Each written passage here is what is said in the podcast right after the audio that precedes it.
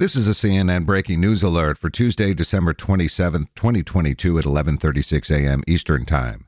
A Michigan federal judge sentenced a man convicted of plotting to kidnap Governor Gretchen Whitmer to 16 years in prison today. Prosecutors said that Adam Fox was the leader of a plot to kidnap the Democratic governor from her summer home in 2020. For more CNN audio news, go to cnn.com/audio, cnn.com, or the CNN app.